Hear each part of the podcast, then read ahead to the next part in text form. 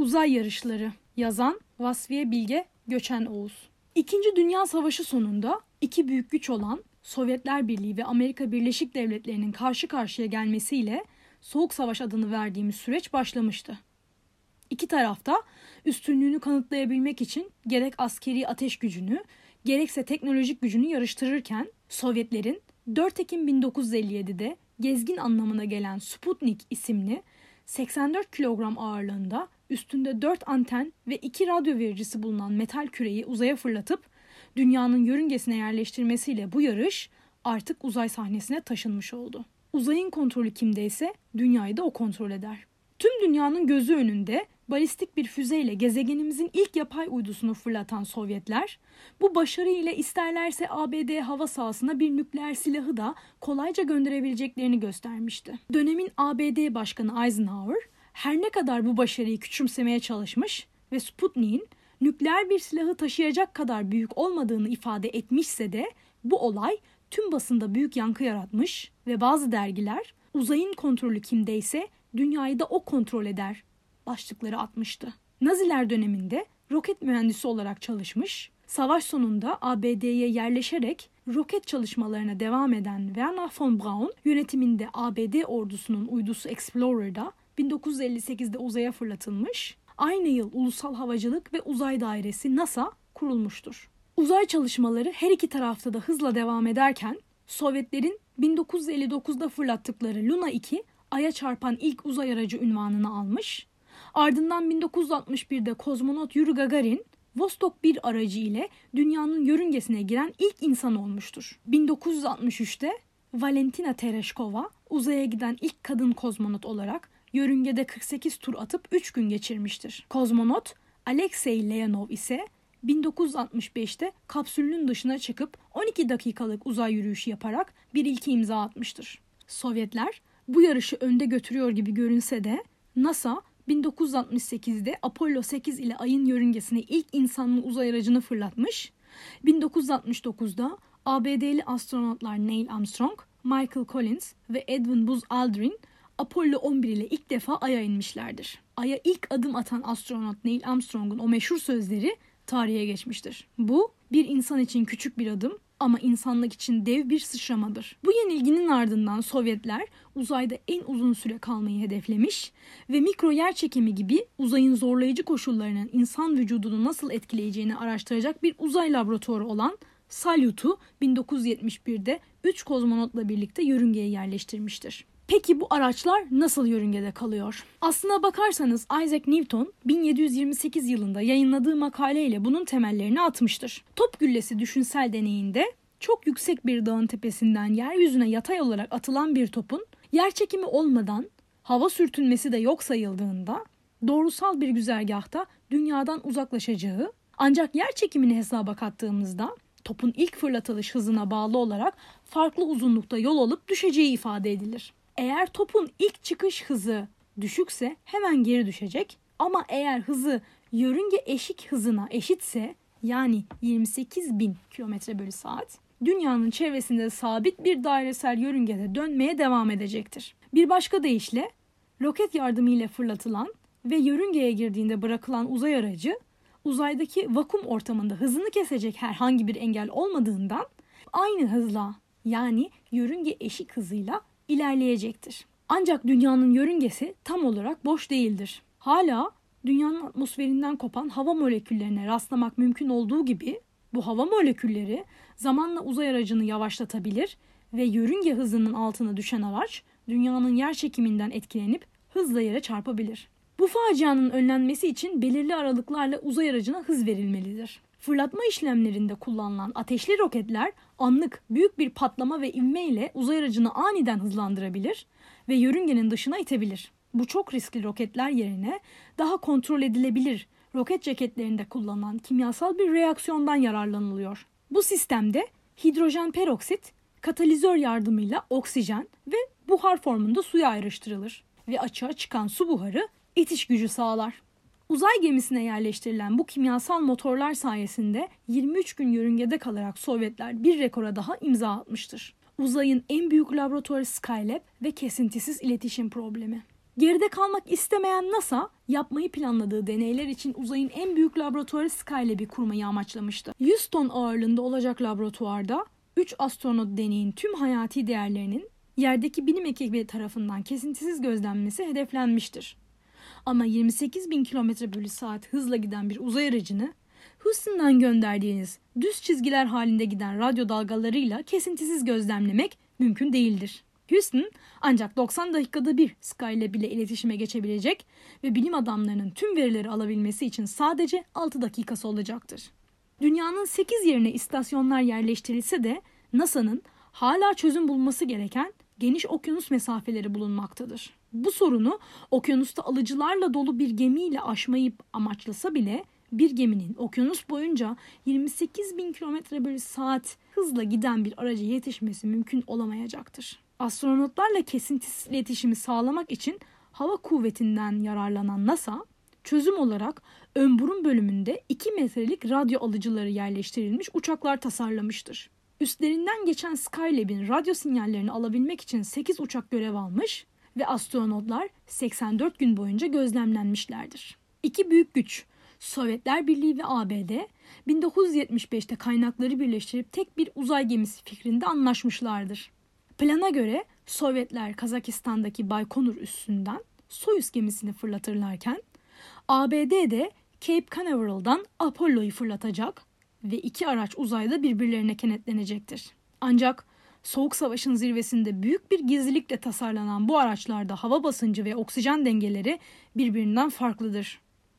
Soyuz dünyadakiyle birebir aynı basınçtayken Apollo'da ise çok daha düşük basınçta %100 oksijen bulunmaktadır. Birleşim sırasında ani basınç değişimi kozmonotlar için ölümcül olabilir. Bunun nedeni su yüzeyine çok hızlı çıkan dalgıçların da karşı karşıya kaldığı vurgun tehdididir. Yüksek basınç ortamından alçak basınca hızlı geçişte vücuttaki nitrojen gazının solunumla atılması için yeterli süre olmadığından gaz baloncukları oluşur ve bu durum damarlara ölümcül zarar verebilir. Bu problemi çözmek için araya dekompresyon çemberi adı verilen ek bir modül ilave edilerek hava basıncının dengeli bir şekilde değişimi sağlandığında astronotlar uzay gemilerinin kapaklarını açıp soğuk savaş buzlarının artık erimeye başladığını gösteren sembolik el sıkışmasını gerçekleştirirler. Uluslararası ilk uzay görevini tamamlayan astronotlar uluslararası diğer projelere de temel oluşturmuşlardır. Uluslararası Uzay İstasyonu Gözlemleyebildiğimiz evrende insan eliyle yapılmış en büyük cisim olan Uluslararası Uzay İstasyonu ISS International Space Station ilk olarak 1998'de fırlatılıp modül modül inşa edilmiştir. Bu inşayı astronotlar özel kıyafetleriyle uzay yürüyüşleri yaparak gerçekleştirmişlerdir. Astronotları uzayın ekstrem sıcaklıklarından koruyan ve onlara oksijen sağlayan bu kıyafetler hareket kabiliyetlerini büyük ölçüde kısıtladığı için bu modüllerin birleştirilmeleri epey zordur. Dünyada Johnson Uzay Merkezi'nde ağırlıksız ortamı taklit edebilmesi için su dolu bir havuzun dibinde istasyonun bir kopyası bulunmaktadır ve astronotlar kıyafetleriyle bu havuzda 200 saate varan provalar yapmaktadırlar. Kanada kolu olarak adlandırılan Kanadalıların üretmiş olduğu uzaktan kontrol edilebilen robotik bir kol 1981'den beri astronotlara modül inşası ve montajında kolaylık sağlamaktadır. Bir günde 16 kez dünyanın etrafında dönen 460 ton. 460 ton ağırlığında bir futbol sahası büyüklüğündeki istasyon 10 astronotu içinde barındırabilir. 400 kilometre üstümüzde yani alçak yörüngede saatte 28 bin kilometre hızla dünyamızı günde 16 kere turlayan ISS, ışığın elverişli olduğu zamanlarda yeryüzünden çıplak gözle görülebilir. Her 90 dakikada bir turunu tamamlayan istasyonu telefon uygulamalarıyla takip edebilir, bulunduğunuz bölgeden gözlemleme şansınızı öğrenebilirsiniz. Atık suların %93'ü temiz su ve oksijen olarak geri dönüyor. Bugün İletişim uydularla sağlanan istasyonun üzerinde bir Airbus A380 büyüklüğündeki 75 metrelik 4 çift güneş paneli ihtiyaç duyulan elektriği güneş enerjisinden sağlıyor. Bu yüzeylerin sürekli güneşe dönük olması gerektiğinden panellerin hareketi için jiroskop mekanizmasından faydalanılıyor. İstasyonun en büyük özelliklerinden biri ise atık suların %93'ünün temiz su ve solunabilecek oksijen olarak geri dönüştürülmesi. Üstelik astronotların havaya karışan ter buharları ve idrarları bile geri dönüştürülenler arasında. Uzay istasyonuna kargo fırlatmalarının çok büyük maliyetli olduğunu düşündüğümüzde su gibi çok fazla gereksinimi olacak bir sıvının geri dönüştürülebilmesi çok büyük bir avantajdır. Astronotlar günde 2 saat spor yapmak zorundalar. 5 katılımcı uzay kuruluşunun ABD, Rusya, Japonya, Avrupa ve Kanada ortak projesi olan istasyon 20 yıldır astronotlara aralıksız ev sahipliği yapmaktadır. Bugüne kadar 19 farklı ülkeden 240 kişinin ziyaret ettiği istasyonda uzay şartlarının insanlar, diğer canlılar ve maddeler üzerindeki etkisini araştıran tamamlanmış ya da hala devam etmekte olan toplam 3000 araştırma bulunmaktadır. Biyoloji ve biyoteknoloji, canlıların çeşitliliği ve üremesi, bitki yetiştirimi, uzayın insan fizyolojisi ve psikolojisi üzerindeki etkileri, fizik ve teknoloji gibi birçok alanda yapılan deneyler bilimsel makaleler olarak yayınlanıyor. H. Ezgi Karakaş Çüller ve Gizem Ser'in yazılarında bazı çarpıcı deneylerin ayrıntılarını sizlere aktaracaklar. Haftada 80 saate kadar çıkan deney sürelerinin yanı sıra astronotlar kas ve kemik kütlelerini korumak amaçlı günde 2 saat fiziksel antrenman yapmalı ve özel diyetlerine dikkat etmelidirler. Bugüne kadar kesintisiz en fazla uzayda kalma süresi 437 gün ile Rus kozmonot Valeri Polyakov'a aittir. Ardından 340 gün ile Amerikalı astronot Scott Kelly bu süre zarfında insan bedeninin uzay şartlarına direnebildiğini göstermiştir. Uzay yarışları 2020'de bitti mi? Bitmedi. Hem de ivmelenerek devam ediyor diyebiliriz. Artık devletlerden ziyade özel şirketlerden söz etmek mümkün. SpaceX isimli roket firmasının sahibi Elon Musk, üretmiş olduğu yeniden kullanılabilir Falcon roketleriyle maliyetleri çarpıcı ölçüde indirerek ISS'e kargo hizmeti sunmakta ve NASA ile ortak görevlerde yer almaktadır. Önümüzdeki 5 yıl içerisinde Mars'a gitmeyi hedefleyen Elon Musk, dünyanın her yerine ulaşabilen en hızlı ve en ucuz interneti vermeyi amaçlayan Starlink projesi için 2019'da ilk uydularını fırlatmıştır. Maliyeti 68 milyon dolar olan 60 tane uyduyu her ay düzenli olarak göndererek toplamda 42 bin uyduyla kendi telekomünikasyon ağını oluşturacak olan Elon Musk, Starlink aracılığıyla ilk tweetini attı bile. 1957'den bu yazıyı yazdığım 14 Ekim gününe kadar uzaya toplamda 10.093 adet uydu gönderildiğini düşünmek bu projenin kapasitesini algılamamıza yardım edecektir. Dünyanın en zengin insanı konumundaki Jeff Bezos da aynı şekilde kendi uydularını tasarlıyor. Bezos'un Blue Origin isimli şirketi NASA'nın ay görevlerinde yer almak üzere ürettiği Mavi Ay aracı ile Ay'a bir üs kurulmasını ve bu üs ile dünya arasındaki taşımacılığı kolaylaştırmayı hedeflemektedir. Bezos, Blue Origin için yıllık 1 milyar dolarlık bir bütçe ayırıyor ve 2024'teki Artemis görevinde yer almayı umut ediyor. Richard Branson adındaki girişimci ise Virgin Galactic şirketiyle uzay turizmine odaklanıyor. 90 dakikası 250 bin dolar olan yörünge altı uçuşun şimdiden 600 kadar yolcusu bulunmakta. Made in Space adlı çok daha küçük bir şirketin tasarladığı uzayda üretim yapmayı amaçlayan 3D yazıcı ISS'te astronotların hizmetine sunulmuş durumda. Büyük şirketlerin yanı sıra bunun gibi çok sayıda başarılı küçük şirketlere de rastlamak mümkün.